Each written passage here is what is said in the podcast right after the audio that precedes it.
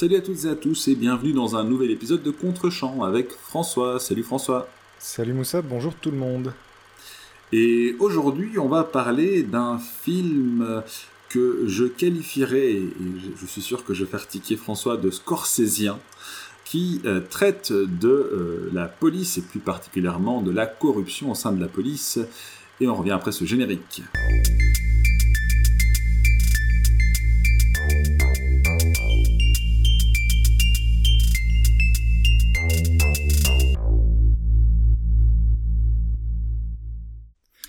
Salut tout le monde.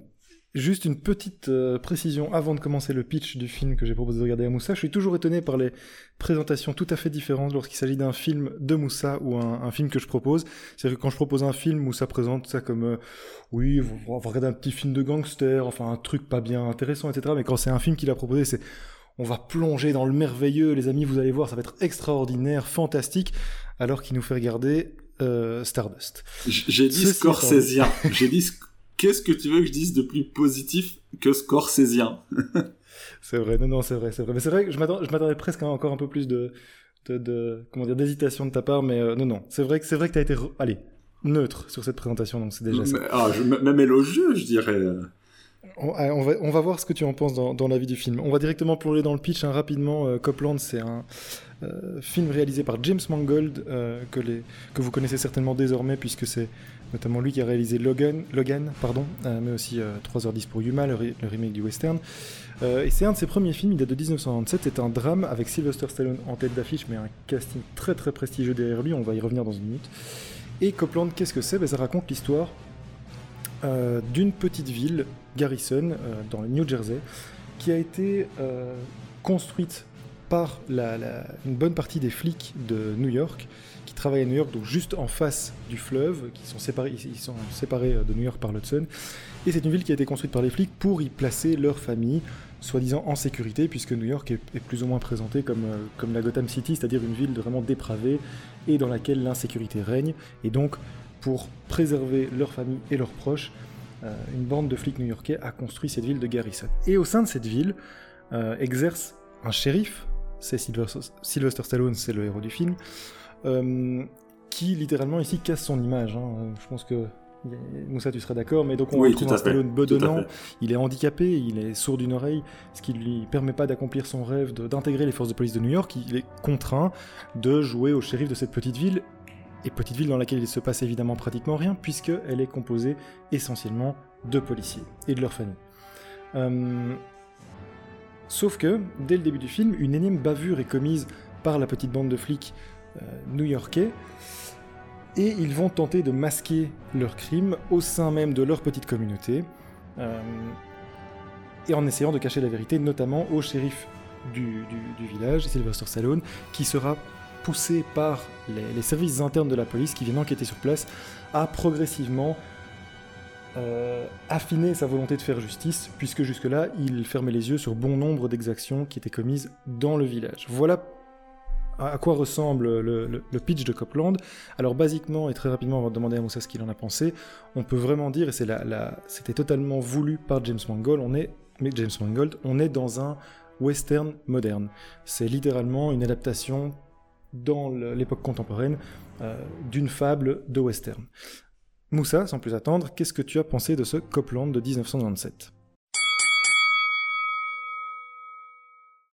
Bien, comme je l'ai dit, d'abord, euh, il y a un truc très scorsésien dans le film et j'y reviendrai euh, plus tard, on aura l'occasion d'en discuter plus en détail. Globalement, j'ai aimé. Alors j'ai aimé, en fait, pour la petite anecdote, je me souviens à l'époque, donc c'était la, belle époque où les, on découvrait les bandes annonces de films à la télévision encore. on n'avait pas encore YouTube. Euh, ou éventuellement au cinéma, mais on y allait moins souvent parce qu'on était pauvre. Euh, et donc, euh, je me souviens de la bande-annonce de Copland. Je ne l'ai pas vue à l'époque, du coup. Je me souviens, c'est ce qui m'avait marqué, d'un Stallone qui était malmené dans le film. Je sais pas pourquoi, quand, quand tu m'as proposé de voir Copland, je revoyais cette image d'un Stallone qui se faisait maîtriser physiquement, alors que ça n'arrive même pas dans le film, donc je ne sais pas pourquoi j'avais cette image qui m'était restée gravée dans la tête. Euh, et du coup, comme je suis passé à côté du film, ben, du coup, j'ai été un petit peu me renseigner dessus, mais juste de manière basique. en gros, voir la bande-annonce pour commencer. Et la première chose qui m'a marqué, c'est le casting, qui est juste impressionnant. C'est vraiment un casting 5 étoiles qu'on a dans le film. Hein. On, a, on a Stallone, évidemment. On a aussi De Niro, hein, qui joue donc l'agent des, services internes qui va pousser Stallone à, enquêter sur euh, les, policiers corrompus euh, de, sa petite bourgade. On a aussi euh, Harvey Keitel, Ray Liotta, Robert Patrick, Michael Rapaport. Ce sont des acteurs, on va dire, qui ont une certaine notoriété et qui n'est pas volée, parce qu'il s'agit, je pense, d'acteurs qui sont brillants, globalement. Ce qu'on peut dire, c'est que en fait, ce sont effectivement des, des, acteurs qui ont majoritairement brillé dans le cinéma américain des années 70 et cinéma de genre de gangsters. C'est pour ça aussi que tu fais référence au cinéma scorsésien. C'est vraiment des figures illustres du cinéma de gangsters américain des années 70. Oui, euh, enfin, pas pour tous. Il y en a qui sont euh, quand même beaucoup plus jeunes. Mais effectivement, le, côté scorsésien, il est, est, dû au casting, mais pas que, et comme j'ai dit, je reviendrai. Ce que je trouve assez impressionnant, c'est que chacun de ces acteurs et euh, savamment exploité par le réalisateur. Je trouve vraiment que, Mangold ici a, fait du très bon travail avec les différents talents euh, qui l'entouraient. J'ai une petite réserve sur De Niro, ce n'est pas forcément lié à son personnage, je le trouve génial, son personnage, la manière dont il le joue, euh, du De Niro comme on aime. Cet agent qui est... cette scène où il voit Harvey Keitel et où il fait l'innocent, c'est le genre de scène où il y a toute une tension qui se crée dans un dialogue où ce qui compte, ce n'est pas ce qui se dit, mais tout ce qui ne se dit pas. Je trouve De Niro euh, phénoménal dans cette scène. C'est une scène qui peut paraître anodine, mais je trouve excellent. Malheureusement, l'écriture fait que De Niro passe un petit peu au second plan euh, sur la deuxième partie du film. Mais ça, j'y reviendrai quand je parlerai de l'écriture. Donc tout d'abord, je trouve le casting solide, mais aussi bien utilisé. Parce qu'avoir de bons acteurs, malheureusement, ça ne fait pas toujours un bon film. Mais ici, on a une bonne direction derrière qui, fait le job. Au-delà des prestations, donc il y a euh, l'écriture. Alors comme tu l'as dit, en fait, les enjeux du film sont assez clairs dès le début.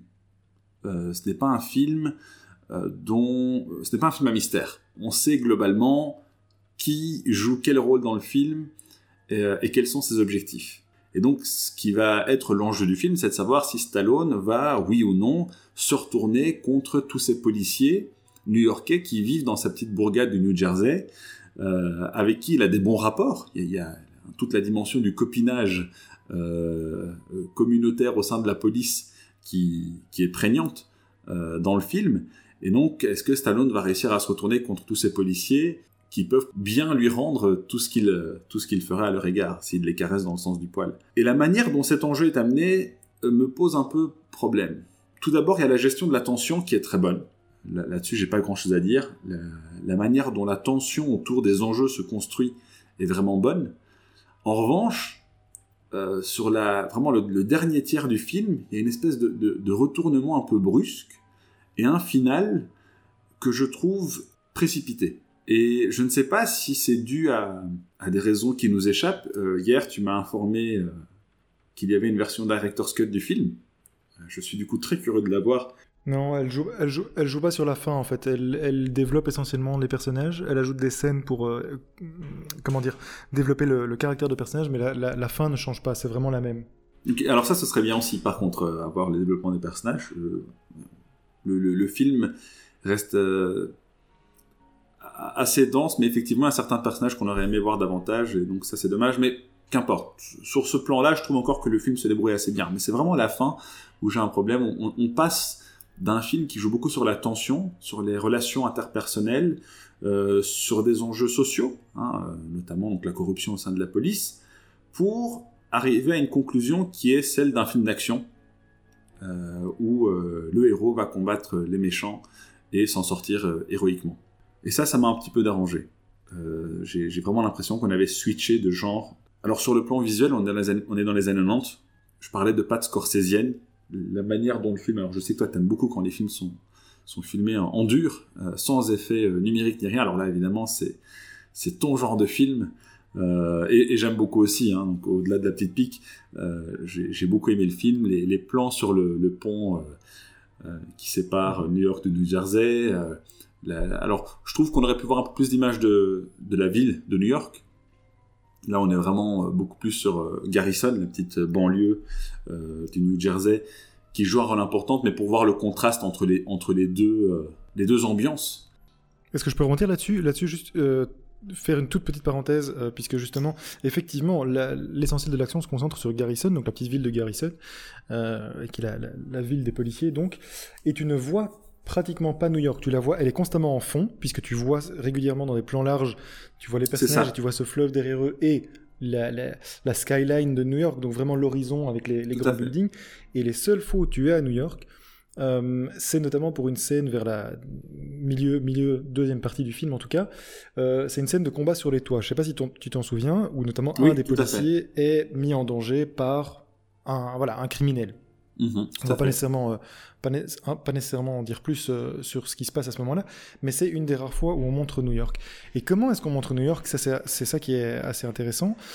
c'est que c'est une opposition complète euh, avec la ville de Garrison. Et c'est pour ça que je parlais de Gotham, c'est pas innocent dans, dans la enfin, dans, dans, mon introduction, c'est parce que New York est vraiment montré à ce moment-là comme un endroit sordide, sale et dangereux, parce que c'est aussi la vision que les flics donnent de New York. Enfin, les, flics qui se retranchent dans Garrison disent que cette ville est en perdition. Et ce combat sur les toits, pour moi, c'est pas innocent. Ça pourrait tout à fait être un, une scène dans Batman. Je sais pas ce que t'en penses, mais on est vraiment dans cette espèce de représentation euh, mythique d'une ville en, perdition. je suis en train de réfléchir euh, à, l'allusion à Batman. Oui, ça aurait pu en fait, ça aurait parfaitement pu. Euh, mais mais c'est pas la seule scène. Hein. Il y a aussi la course poursuite au début du film. Elle est sur le pont. Elle est sur enfin oui, elle est sur le pont. Oui, tout à fait. Mais la course poursuite démarre à, New York. Et d'ailleurs, qu'est-ce qui se passe juste avant cette course poursuite où effectivement, si tu considères que le personnage, donc juste, en fait, c'est l'élément qui précède la bavure qui va lancer tout le film. C'est ça, exactement. Dans cette introduction. Mais qu'est-ce qui se passe? Le personnage qui va commettre la bavure sort sur un parking où justement il est, il est il se ah, sent mal à l'aise parce qu'il entend des bruits. Tout à fait. Et donc il va sortir son, son fusil. C'est quelque chose qui est, très malin d'ailleurs de la part de James Mangold, je trouve. Dans la, dans, mais je vais y revenir plus tard. Hein, mais il sort déjà son flingue et en fait il va voir parce qu'il entend des bruits, il a peur et donc effectivement, si tu considères que ça, parce que c'est pas identifié comme étant à New York, mais effectivement, comme il traverse le pont ensuite, tu peux, tu peux. Oui, moi je pense que, c'est à New York. Ça se passe là. Mais c'est encore un environnement anxiogène et euh, qui génère de l'insécurité. Donc, à chaque, les, rares fois où New York t'est montré, je suis d'accord avec toi, on te la montre pas assez, mais ça suffit pour te faire comprendre ce, le discours des flics et ce qui, comment eux envisagent New York par rapport à Garrison. Tout, tout à fait, c'est ça que je voulais dire en fait, c'est très malin euh, de la part de Mangold de montrer ce contraste. Je trouve juste qu'on aurait pu faire un peu plus, euh, mm. mais, mais euh, sur, sur, sur l'esprit, je suis tout à fait d'accord. Enfin bref, de toute façon, ce que je voulais dire, c'est que l'ambiance visuelle est finement maîtrisée, je trouve, par le réalisateur. tu as évoqué notamment donc le, la skyline de, de New York et principalement de Manhattan, qui est très typique. Le fait de switcher entre comme tu dis, ce climat anxiogène et cette petite bourgade euh, calme, pépère, sans problème, qui a en fait beaucoup de linge sale à, cacher. Peut-être que ça te... Moi, ça m'a rappelé un petit peu notre discussion sur euh, euh, l'épisode qui ne sera jamais diffusé quand on avait parlé de, de Burbs. Oui, tout à fait. voilà, tu as, tu as, cette image de la banlieue calme, peinarde, où il fait bon c'est ça. mais en fait, qui, qui, qui, a du linge bien, bien sale. Et alors, ce qui est ce qui est intéressant aussi, je ne sais pas si, enfin, je, suis vraiment curieux de savoir, alors je ne sais pas si tu as des informations là-dessus, quelle était la, la position du, de la production par rapport au film? Parce que pour, pour un élément de contexte, euh, les années 90 et sont des années marquées par les violences policières. Euh, au début euh, de la décennie, on avait eu pas mal de, de protestation suite, à, suite au décès de, personnes afro-américaines sous les coups de la police. D'ailleurs, c'est comme ça que démarre le film aussi. Euh, ce sont euh, deux jeunes afro-américains qui sont euh, tués dans un accident lors de la bavure qui a lieu en début de film. C'est aussi l'époque où on a eu le procès de O.J. Simpson, qui a malheureusement beaucoup joué sur ce climat auprès de ses avocats pour, pour l'innocenter c'est rigolo parce que quand j'ai vu la bande-annonce que tu m'as proposé de voir euh, pour vérifier euh, si j'avais vu la, version Director's Cut ou pas, alors déjà c'est rigolo parce qu'on a vraiment une, bande-annonce très propre à l'époque avec euh, la voix grave qui te raconte le synopsis du film. Et, c'est très caricatural. Alors que dans une ville de New York où l'insécurité règne partout, on dirait presque un mauvais sketch, en tout cas rétrospectivement. Et je, me demande si la production a saisi quand même la, nuance du propos du film lui-même parce que je n'ai pas l'impression, tu me diras ce que tu en penses, que euh, James Mangold essayait de défendre un propos sur la police dans le film. Et donc je trouve le propos très nuancé. Là où la bande-annonce euh, coupe peut-être un peu trop entre ces deux différents univers qu'est la petite bourgade et la ville euh, super anxiogène. Enfin, je sais pas. On aura l'occasion de discuter davantage parce que là, je commence un petit peu à m'éparpiller. Je dirais que vraiment, en dehors de la fin, le film est à, l'image euh, de la filmographie de, James Mangold, parce que c'est quand même un réalisateur qui a, je trouve, d'excellents films à son actif. Tu as cité Logan euh, et 3h10 euh, pour Yuma, mais ce ne sont pas les seuls. On avait rapidement discuté d'Identity, qui est, je trouve, un film très intéressant. Bon, il y a aussi le Wolverine 2, le combat de l'immortel, qui est quand même, voilà, personne n'est parfait. mais c'est un réalisateur, je pense, qui a une vision artistique et qui a envie de raconter quelque chose à l'écran, et ça, je trouve que ça se voit dans Copland, et, ça, ça m'a beaucoup plu. Voilà, désolé, je me suis un peu éparpillé, euh, certaines idées qui étaient un petit peu dans tous les sens, mais voilà ce que j'ai pensé du film, et je te laisse rebondir. Alors très rapidement, euh, juste pour évacuer la question de la euh, la question de la bande annonce que tu évoquais, faut bien, enfin c'est on pourrait on pourrait vraiment euh, passer du temps là-dessus, mais il faut bien comprendre que les bandes annonces sont jamais faites par les équipes du film, mais par les équipes marketing. Tout à fait, tout à donc, Tu, tu vends ton film aussi sur le fait que Stallone était d'affiche. Euh, et c'est l'affrontement aussi, enfin l'affrontement, le, oui, le, rapport entre Stallone et Harvey Keitel et De Niro. C'est là-dessus que tu vends ton film, et donc forcément, le discours est beaucoup plus caricatural. Tu dois donner envie à l'américain moyen d'aller voir le film. Bah, tu dis, c'est un film dans lequel Stallone euh, fait face à Harvey Keitel et de, et de Niro. C'est là-dessus que tu le vends. Euh, parce que en effet le discours du film est beaucoup plus nuancé. Alors la fable n'est pas je peux juste, je peux juste rebondir, rebondir, deux secondes. Euh, je, je, je, suis tout à fait conscient de ça et, et d'ailleurs c'est intéressant. Euh, je me permets juste une petite parenthèse de regarder l'évolution euh, des bandes annonces, puisque comme on vit aujourd'hui à une époque où on n'a plus vraiment de tête d'affiche, c'est rare, hein, les, les, les, mhm. têtes d'affiche ne sont plus ce qui, ce qui, ce n'est plus ce qui vend aujourd'hui au cinéma. Euh, et donc aujourd'hui, on est passé à un autre travers qui n'est plus celui de, de, la caricature, mais à celui de presque spoiler tout le film. en une bande-annonce, ce qui est aussi aberrant. Et donc, et donc peut-être en fait qu'il serait temps euh, de se demander, tiens, et qui c'est qui devrait faire la bande-annonce? Voilà, je ferme la parenthèse. Ça marche. Euh, ouais, revenons, revenons sur le film. Alors rapidement, euh, pour parler de James Mangold, effectivement, je l'ai dit en intro, ce qu'il veut faire dès le départ, c'est un western moderne. et donc, on peut très clairement voir dans Copland l'influence de, deux grands maîtres du western que sont euh, John Ford et euh, Sam Peckinpah. C'est vraiment directement de ces réalisateurs que, James Mangold euh, s'inspire pour créer Copland. C'est lui qui l'a écrit. donc en fait, lui, il avait posé ses conditions auprès de la production. C'est lui qui a écrit le film et il a dit pas question de vendre mon scénario pour qu'un autre réalisateur le fasse. Si vous prenez mon scénario, vous me prenez moi comme réalisateur. Ce qui était assez, assez ballsy à l'époque. et donc, il se lance là-dedans. Et effectivement, c'est un scénario qui a beaucoup euh, parler à la, production, ils l'ont expliqué, c'est pour ça aussi qu'ils ont accepté de le prendre, lui, euh, réalisateur sans beaucoup d'expérience, pour faire ce premier film. Et alors si effectivement, juste pour terminer, boucler sur cette question des violences policières, parce que tu parlais des années 90, mais la violence policière aux États-Unis ne remonte pas aux années 90, elle remonte bien au-delà. On se souvient, il y a eu des, très violents affrontements dans les années 80, dans les années 70, euh, et déjà, dans les westerns, tu as déjà toute la question raciale aux États-Unis.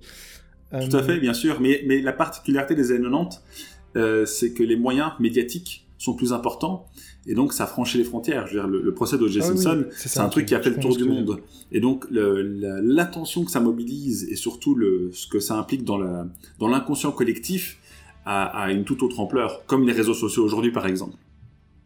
Mais très clairement, le, le, film Copland ne se concentre pas là-dessus. En revanche, ah il l'évoque un petit peu.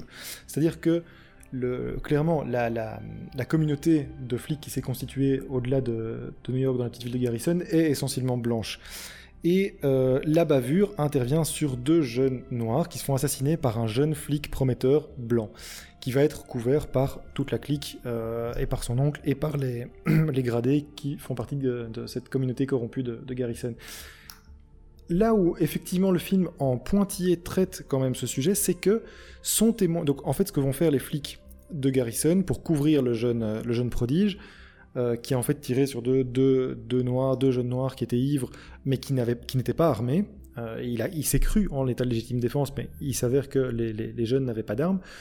En fait, les flics, pour le protéger, vont planter, littéralement planter une arme dans la, vont, cacher une arme dans la voiture des deux victimes pour faire semblant de la retrouver et dire ben voilà, notre, notre collègue a agi en, état de légitime défense. Sauf que sont présents sur place deux ambulanciers noirs. Euh, et eux dénoncent directement, non, non, attends, attends, là on a vu ce que vous venez de faire, vous venez de planter le truc, pas question. Euh, et ils vont vouloir aller parler à, aux services internes. Et en fait, les deux, les deux ambulanciers sont pas d'accord entre eux. Et je sais pas si tu as relevé ce dialogue, mais c'est en ça que je trouve que Mangold est quand même très attentif aux détails et, et distille quand même un certain message en pointillé, c'est que il y en a un qui est persuadé que c'est une affaire de corruption, que les gars ont, essayent de maquiller l'affaire et que le jeune flic doit rendre des comptes. Euh, et son collègue est beaucoup moins certain parce que lui est visiblement plus proche de ce milieu des flics et a cet espoir de pouvoir intégrer un jour Garrison, cette fameuse ville, et de faire partie de cette communauté. Et son... lorsque ils sont tous les deux confrontés aux services internes, le premier, enfin celui qui hésite le plus ne dit rien, il n'avoue pas, il, ouais, il, ne dit pas non, je, je, ne pense pas que, enfin voilà, il, il ne dit pas ce qu'il a vu. Et son, son collègue lui reproche d'ailleurs il dit mais est-ce que tu crois vraiment que ces flics vont t'intégrer à leur caste? Sous-entendu, tu es noir, tu, tu ne l'intégreras de toute façon pas cette communauté-là. Donc il y a quand même ces éléments en pointillé, mais tout ça reste du détail. Pour revenir maintenant sur et, le, le et surtout tu as dit c'est sous-entendu. Pardon, excuse-moi. Euh, tu as dit c'est sous-entendu. Et c'est ça la force du film, c'est que je trouve il, il est subtil. On, on te colle pas quelque chose à la figure. C'est fait euh, de manière intelligente. Et ça, je pense que ça a salué en fait subtil parce que ce n'est pas le sujet du film, mais malgré tout, il arrive quand même à le placer. Et ça, je trouve ça, euh, ça assez fort. Et ça ancre le truc dans, dans le, le, film dans, quelque chose de réel, alors que c'est plutôt une fable, hein, puisque j'ai dit, on est vraiment dans la reprise d'un thème du western. C'est le héros solitaire qui va faire justice lui-même, ou qui va être amené à rendre la justice lui-même dans un environnement complètement corrompu autour de lui. Euh, donc c'est vraiment une fable qui est repris, reprise pardon, des, euh, de la mythologie du western. Deux choses à signaler qui m'intéressent. Euh, D'abord, c'est la manière de la, manière dont James Mangold réalise son film, tant au niveau de l'image, parce qu'en fait, il a un langage filmique. Il vous raconte des choses par l'image, et c'est en ça que c'est important qu'on distingue bien le cinéma de, éventuellement des séries, ou en tout cas qu'on identifie des aspects de réalisation on commence le film avec quoi? On commence dès le départ avec deux flics, Stallone d'un côté et Rapaport, donc le, jeune flic brillant qui va commettre la bavure dans quelques minutes.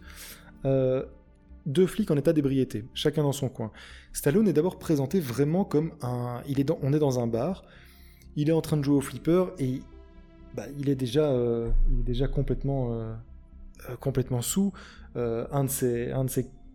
On comprend son copain incarné par Ray, le ramène péniblement jusqu'à sa voiture, et au moment où il arrive à la voiture, il l'appelle shérif, et on se rend compte donc que ce type, ce pauvre gars, bedonnant, euh, pâteau, lourdeau et en état d'ébriété, est en fait un flic. Et pas, pas n'importe quel flic, il est le shérif. Et qui est presque traité comme un pestiféré par les, les policiers euh, qui viennent boire un coup là, quoi. Les, les, autres le traitent vraiment comme un moins que rien. Et donc, rien qu'avec cette scène-là, tu comprends déjà que on est sur le fil.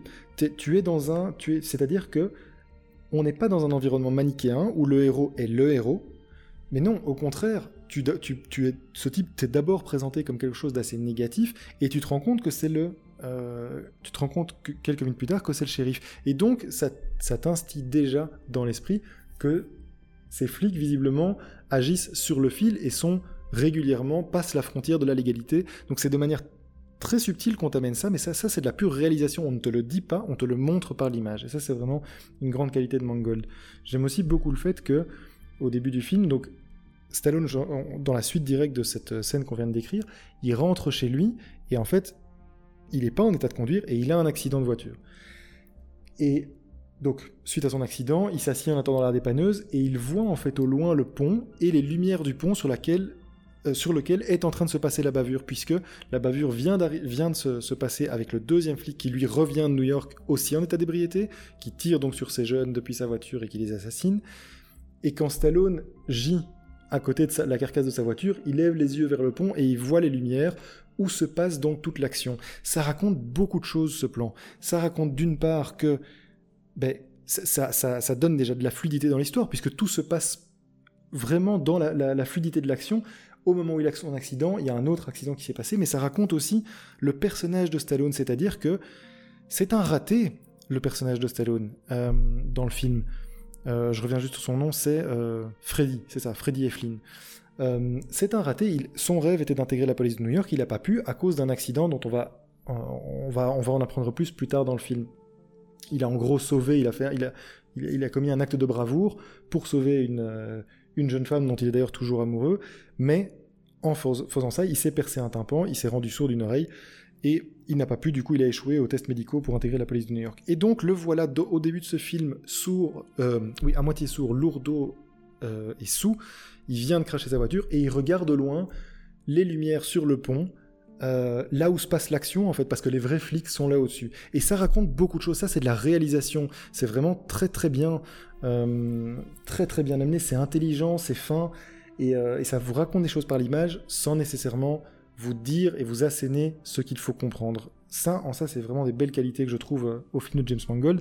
Et le film va régulièrement avoir ce type de moment de narration visuelle. Je pense notamment euh, au fait, euh, donc il y, a ces éléments qui se passent un peu plus tard dans le film. Le flic incarné par De Niro, donc le flic intègre, il est vraiment la figure de la justice, et lui, il vient au sein de cette ville dont il sait qu'il y a déjà de la corruption en germe. Euh, si pas pire, il vient affronter les chefs de la ville, hein, euh, donc notamment le patriarche de cette communauté incarné par Harvey Keitel, qui est un, flic dont on sent bien qu'il a dérivé depuis longtemps et qu'il n'en est pas à sa première bavure, mais il est le chef de cette communauté. Et De Niro arrive et il rencontre Keitel entouré de ses lieutenants dans une petite supérette où, ils sont en train de prendre leur café. c'est la scène dont je parlais, hein, une tension extraordinaire. Ouais, exactement, c'est une très bonne scène. Et alors, non seulement il y a cet affrontement entre De Niro et Keitel et, ses sbires, mais, mais c'est pas juste ça. À ce moment-là, il y a Stallone qui passe dans la rue et qui les regarde. Et ça va, ça va faire le lien avec un autre point que je vais aborder dans une minute, mais l'image, le, plan, au moment où il, les aperçoit dans le magasin, l'image est vraiment coupée en deux. C'est-à-dire que sur la gauche de l'image, il y a la vitre du magasin dans lequel on voit le reflet de Stallone, et sur la droite de l'image, en net, les big boys, vraiment les, les, les, vrais flics, tu vois, dans euh, De que Keitel. Les, les, vrais, c'est eux. Et eux sont nets découpés dans ce magasin. Parce que Stallone, et ça raconte beaucoup de choses cette image, Stallone les voit de loin parce qu'il ne participe pas à la discussion alors qu'il est, il est le shérif. Ça, c'est des discussions de grands, ça ne le concerne pas lui. Et tu ne vois d'ailleurs, lui, tu ne le vois qu'à travers son reflet, une, un pâle reflet de ce que sont les vrais flics que tu vois sur le côté dans ce magasin le, cinéma de Mangold est vraiment construit comme ça. Il raconte, il vous raconte des choses par l'image, et c'est vraiment assez brillant. C'est assez intéressant à voir. Il le fait aussi dans, Logan notamment. Et alors une dernière scène euh, qui m'a marqué visuellement, c'est dès l'instant vers la fin du film où Stallone prend enfin sa décision de se réveiller, de sortir de sa torpeur, puisque quasiment tout au long du film, il se, en fait, il se laisse embobiner par la plupart des flics autour de lui, même s'il a vaguement conscience qu'on lui raconte des cracks il n'a pas le caractère, ce n'est pas un héros, il, ne se rebelle pas et donc il laisse faire en fait. C'est quelqu'un fondamentalement de bien mais qui laisse faire. Euh, et quand il décide enfin de rendre justice et de fait de, d'agir, ce qu'il ne faisait pas pendant tout le film où il était, quasi, où il était, passif, on, Mangold commence à le filmer différemment. C'est-à-dire que la scène où on voit qu'il décide, il quitte enfin Garrison et il débarque à New York pour aller dans les locaux de la, des services internes chez De Niro.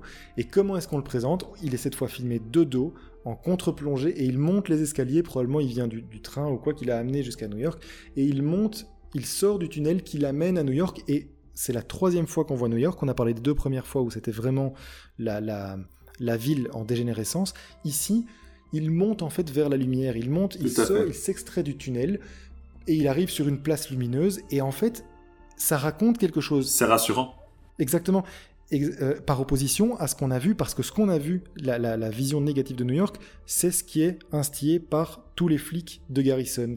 Mais on se rend compte à ce moment-là que non seulement c'est peut-être pas la réalité, mais en plus, la caméra, cette fois-ci, iconise Stallone, qui enfin est le héros qui va, euh, qui va chercher la justice et qui va chercher la vérité. Et ça, c'est du langage visuel. C'était le troisième point que je voulais développer sur ce, troisième exemple que je voulais développer sur ce langage visuel que Mangold tient jusqu'au bout, et ça, j'aime vraiment beaucoup. Donc c'est un récit visuel, à ce moment-là, il, s'élève vraiment vers, la justice. Il s'élève vers la lumière, vers la justice. Euh, donc ça, c'est l'aspect réalisation qui me plaît dans le film. Le deuxième aspect que, que j'adore et que j'avais pas nécessairement identifié les premières fois où j'avais vu le film, parce que je l'avais vu plus jeune, je l'ai revu ici pour l'occasion, en fait, il y a un, un gigantesque discours méta autour de Stallone. C'est un film extraordinaire quand on connaît un peu le parcours des acteurs qui sont à l'écran. On a parlé du casting, mais je suis soufflé par l'intelligence de Mangold euh, dans le traitement de son personnage principal, dans le traitement du personnage de Stallone. En fait, donc le film était déjà écrit euh, tel quel au départ, et Mangold ne voulait, enfin, quand Stallone a postulé, Mangold était vraiment très déstabilisé parce qu'il ne voyait pas du tout dans ce type euh, de héros. Je l'ai dit ici dans ce film-là, et c'était une volonté de Stallone. Stallone cherchait à casser son image. Il était jusqu'ici le héros des années 80 et début des années 90, complètement invincible, ce corps euh, travaillé jusqu'à l'extrême. Euh, c'est la figure, c'est la figure du héros réganien. Enfin, vraiment, Stallone, c'est un, mythe du cinéma au même, même titre que Schwarzenegger. Et en fait, il cherchait à sortir de ce rôle-là. Et c'est pour ça que le personnage de ce flic pâteau, lourd, avec de l'embonpoint, sous, handicapé, partiellement handicapé. C'est un rôle qui lui a parlé et ça a surpris beaucoup de gens, mais il, a, il s'est donné pour ce rôle. Il a pris énormément de poids euh, et ça fonctionne bien.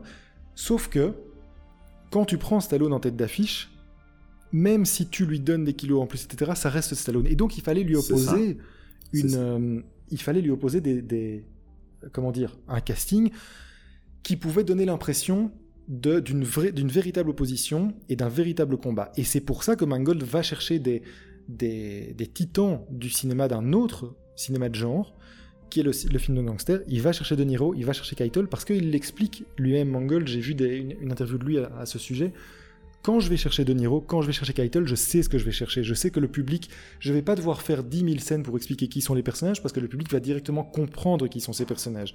Le personnage de De Niro, tu comprends directement que c'est le flic intègre, c'est la figure de la justice. Lui, c'est le vrai flic intègre. Keitel, tu comprends directement que c'est celui qui va chercher à, jusqu'au bout, protéger sa meute et être le chef de meute. Liota, super, on n'en a pas parlé non plus, mais il est extraordinaire. acteur aussi. Il est extraordinaire. C'est euh, oui. juste avant, d'arriver à ça, euh, je vais rebondir, je, vais retomber sur mes pattes parce que je parlais de Stallone. Ce qui me fascine, c'est que aujourd'hui, ça peut nous paraître naturel de voir ce casting-là, mais Stallone et les autres, Liotta, euh, De Niro, Keitel, ne font pas partie du même monde. C'est pas des gens qui viennent du même cinéma. Stallone vient du cinéma d'exploitation, donc de, de, genre, mais de genre un peu neuneux. C'est vraiment de, enfin, neuneux. Manichéen peut-être, non? Voilà, beaucoup plus manichéen. En fait, ils ne viennent pas du même type de cinéma. Euh, c'est pas du tout réducteur pour Stallone, c'est, je pense vraiment, et ça c'est euh, une qualité que je lui reconnais, c'est que Stallone, comme beaucoup d'autres héros dans ce type de cinéma d'exploitation, par exemple je pense à Tom Cruise, ce sont des gars qui, qui aiment le cinéma et qui le connaissent très bien.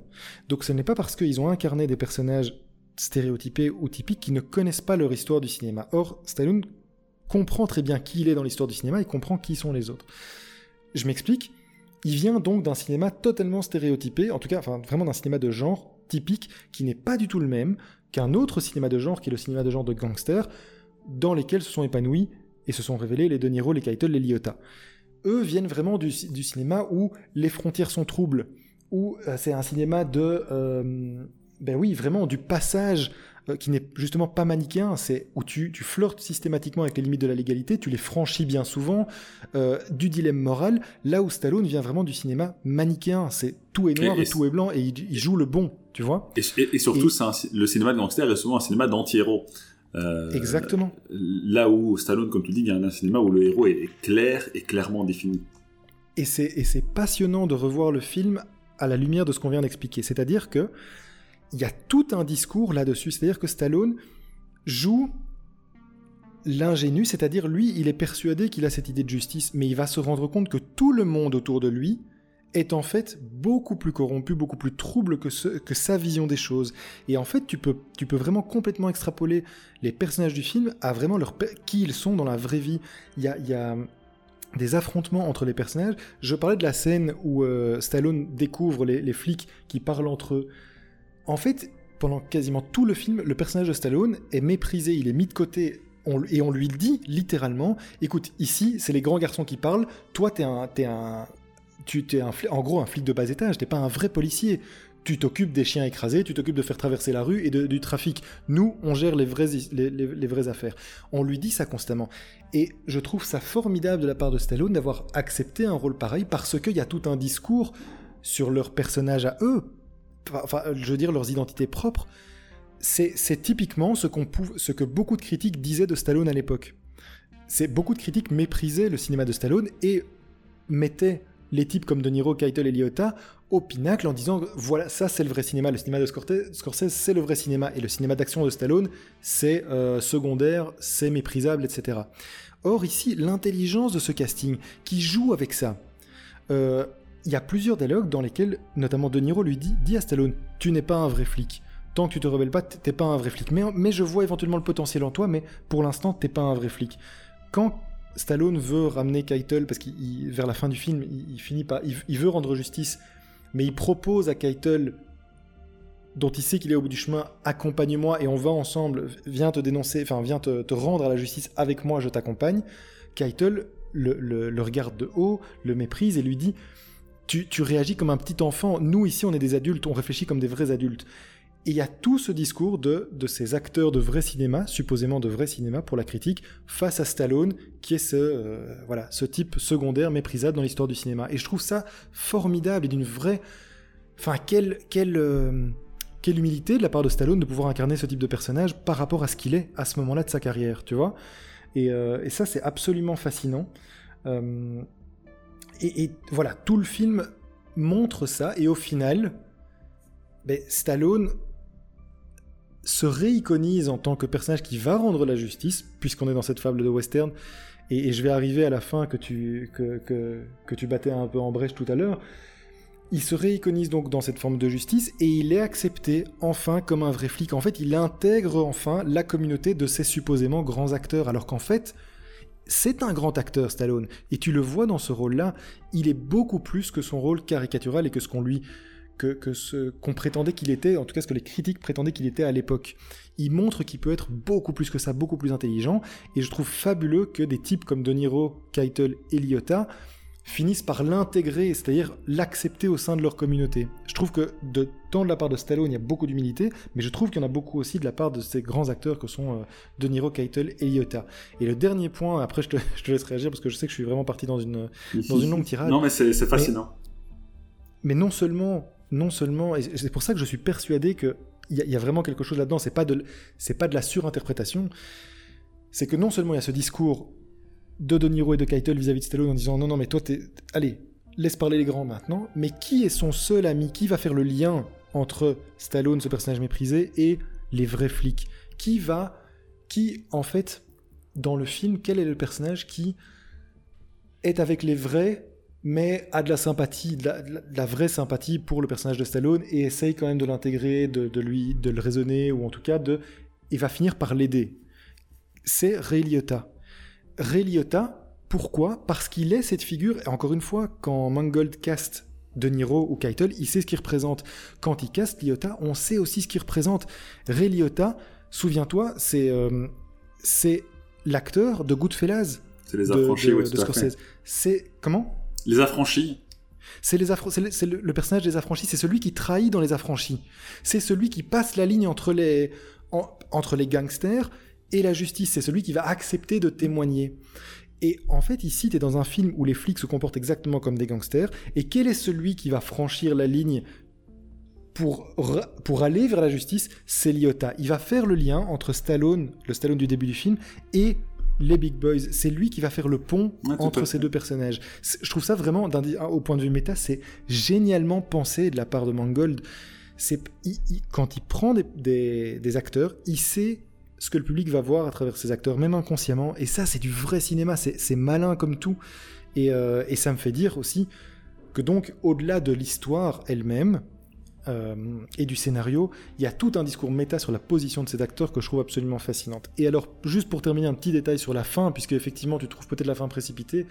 Là, je pense que c'est, pour le coup, vraiment Mangold qui tient... Euh, à être fidèle à ces figures tutélaires du western, on en a parlé, Sam Peckinpah ou euh, John Ford, parce que c'est le déchaînement de violence à la fin, c'est le héros qui se réiconise et qui va rendre la justice lui-même. C'est un concept très américain et je comprends que d'un point de vue narratif, pour nous, ça, peut nous sembler précipité, mais ce déchaînement de violence et cette résolution brutale et brute, ça s'inscrit dans la pure tradition et dans la pure lignée de la fable westernienne américaine. Donc, je, comprends totalement hein, que narrativement, pour toi, il y ait des, soucis de cohérence, mais la cohérence est là vis-à-vis de l'histoire dans laquelle s'inscrit ce film. Tu vois? Ouais. Oui, j'ai aussi un peu tiqué euh, au moment. Alors, avec, avec l'explication que tu viens de donner, je trouve ça évidemment que ça a beaucoup plus de sens. Euh, et je trouve ça très très intéressant. Mais j'ai aussi tiqué au moment où euh, euh, où, Freddy, donc Stallone, va voir euh, le personnage de Keitel pour lui dire que bah, qu'il va aller à la police avec son neveu. Tu vois, c'est en fait il y a il n'y a pas grand chose dans le film. Je vais, je vais expliquer les choses autrement. On a le personnage de Stallone qui réalise qu'il n'est pas destiné à rester cette espèce de vermine méprisée par tout le monde. Tout à fait. Et qui donc se découvre cette nouvelle image. Et donc ça casse un petit peu cette, euh, cette, euh, comment dire, cette révélation lorsqu'il va voir Keitel pour lui dire euh, je vais aller à la police, soit tu te rends, soit j'y vais. Ok, jusque-là pourquoi pas?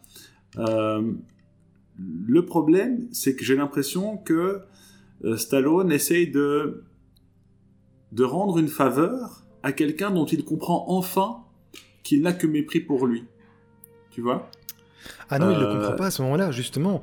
En fait, bon, il y, a deux choses. Euh, en fait, ce qu'il fait, c'est qu'il va trouver donc le chef de la communauté. Il a remis la main. En fait, tout l'enjeu, c'était de, pouvoir retrouver le jeune flic, prodige qui avait fait la bavure, parce que dans un premier temps, les flics de Garrison voulaient le cacher, mais plus l'affaire avançait, plus ils, se sont rendus compte qu'ils devaient s'en débarrasser. Et en fait, le, jeune gamin finit par fuir.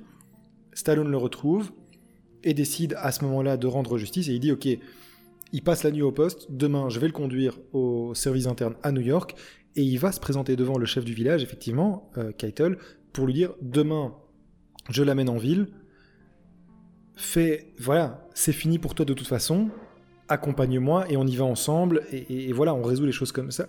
Résout les choses comme ça. Mais justement, c'est le moment où le personnage se prend en main et décide d'être proactif et de ne plus être, euh, de ne plus être à, comment dire, à, le larbin de tout le monde en fait, tu vois.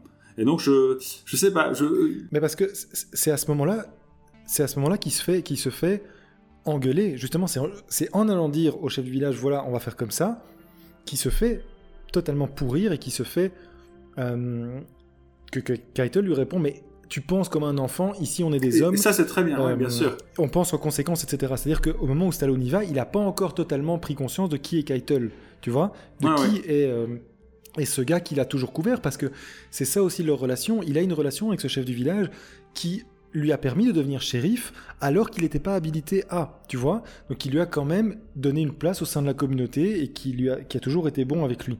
Donc je pense qu'il va lui donner sa dernière chance, mais c'est là qu'il se rend compte, quand il lui donne sa dernière chance, et qu'en fait il est vraiment... Euh, il reçoit une gifle de la part de Keitel qui lui dit tu n'es qu'un enfant, nous on est des adultes, on pense aux conséquences.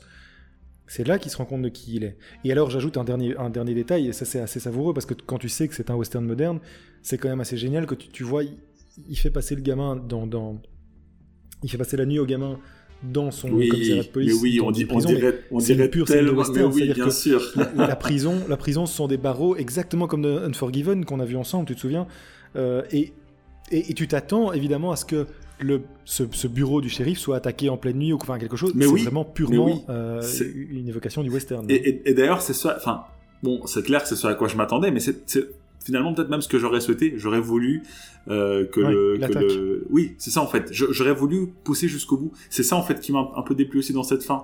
En fait, de se dire, oui, c'est le, le, côté précipité. En fait, le, fait qu'il y ait le déchaînement de violence, c'est pas forcément ça qui m'a qui m'a dérangé, c'est la manière dont ça a été exécuté. Et je pense vraiment, même si je m'y attendais, mais c'est pas grave parce que c'est ce que me vendait le film. J'aurais en fait voulu cette scène euh, d'attaque euh, de, euh, du bureau du shérif. Euh, je comprends mais bon, euh, en tout cas, c'était très très intéressant et, euh, et encore une fois, tu, tu, me permets de, de repenser au film en voyant des choses que je n'avais pas vues.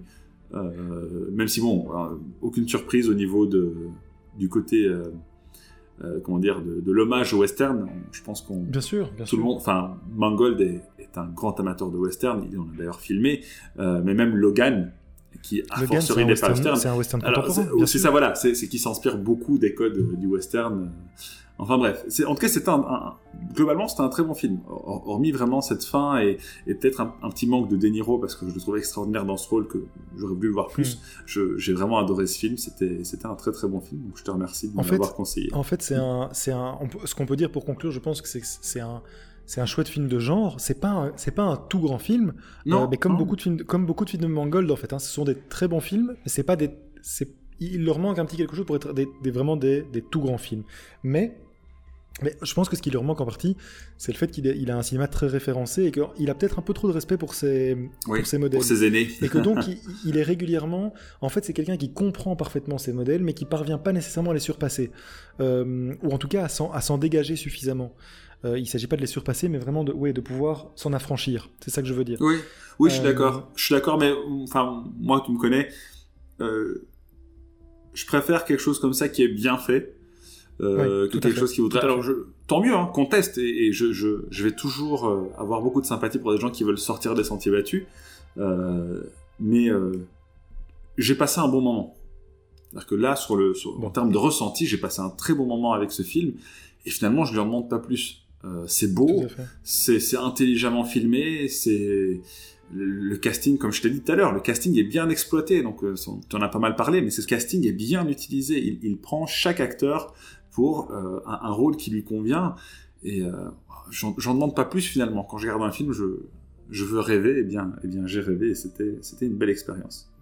Bon, c'est super, mais en tout cas, ce qu'on peut, ce qu'on peut proposer à, nos auditeurs, c'est de revoir les films de Mangold de toute façon. Je pense même que oui en fait, ce que j'aime bien avec lui, c'est que quand tu vois, quand tu vois Logan, il donne une, une porte de sortie assez formidable. À... Je pense que c'est quelqu'un qui aime ses acteurs. Et il donne une super porte de sortie à, à Hugh Jackman, qui, qui, est, qui avait une relation très très profonde avec le personnage de Wolverine. Et il lui offre vraiment quelque chose de, de très très honnête et euh, très sincère. Et aux spectateurs aussi, aux fans qui a suivi ça pendant, pendant des années.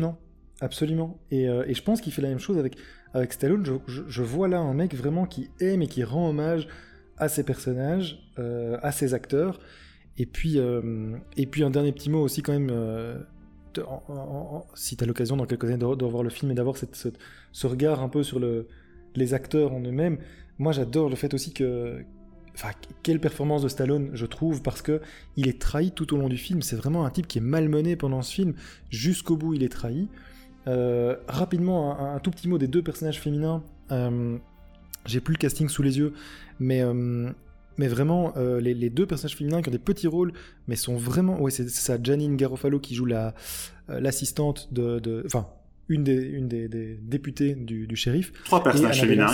Il y a aussi Cathy Moriarty qui joue le rôle de la femme de Harvey Keitel. Eh bien, ce sont, des, ce, ce sont des super personnages. Je trouve que pour 1997, elles ont chacune une personnalité parce que, notamment le Love Interest de Stallone, euh, ça se finit pas du tout comme de, la, manière dont on peut s'attendre. C'est-à-dire que elle aussi finit par le, le, si pas le trahir, en tout cas le rejeter. Euh, et ces personnages, ces trois personnages féminins ont une personnalité, ont un rôle actif dans l'histoire. Euh, et prennent leur destin en main, ce qui n'était pas fréquent, notamment dans le film de genre, que ce soit dans le genre de Stallone ou dans le genre de Scorsese. Euh, mais justement, je trouve que là, c'est peut-être la patte que Mangold apporte, et c'est peut-être en ça euh, qui se distingue un tout petit peu de ces glorieux aînés, c'est qu'il leur offre des portes de sortie, il leur offre des, des, des rôles qui, sans être euh, gigantesques en termes de ligne ou en termes de présence, sont consistants. Et ça, je, voulais souligner quand même ce...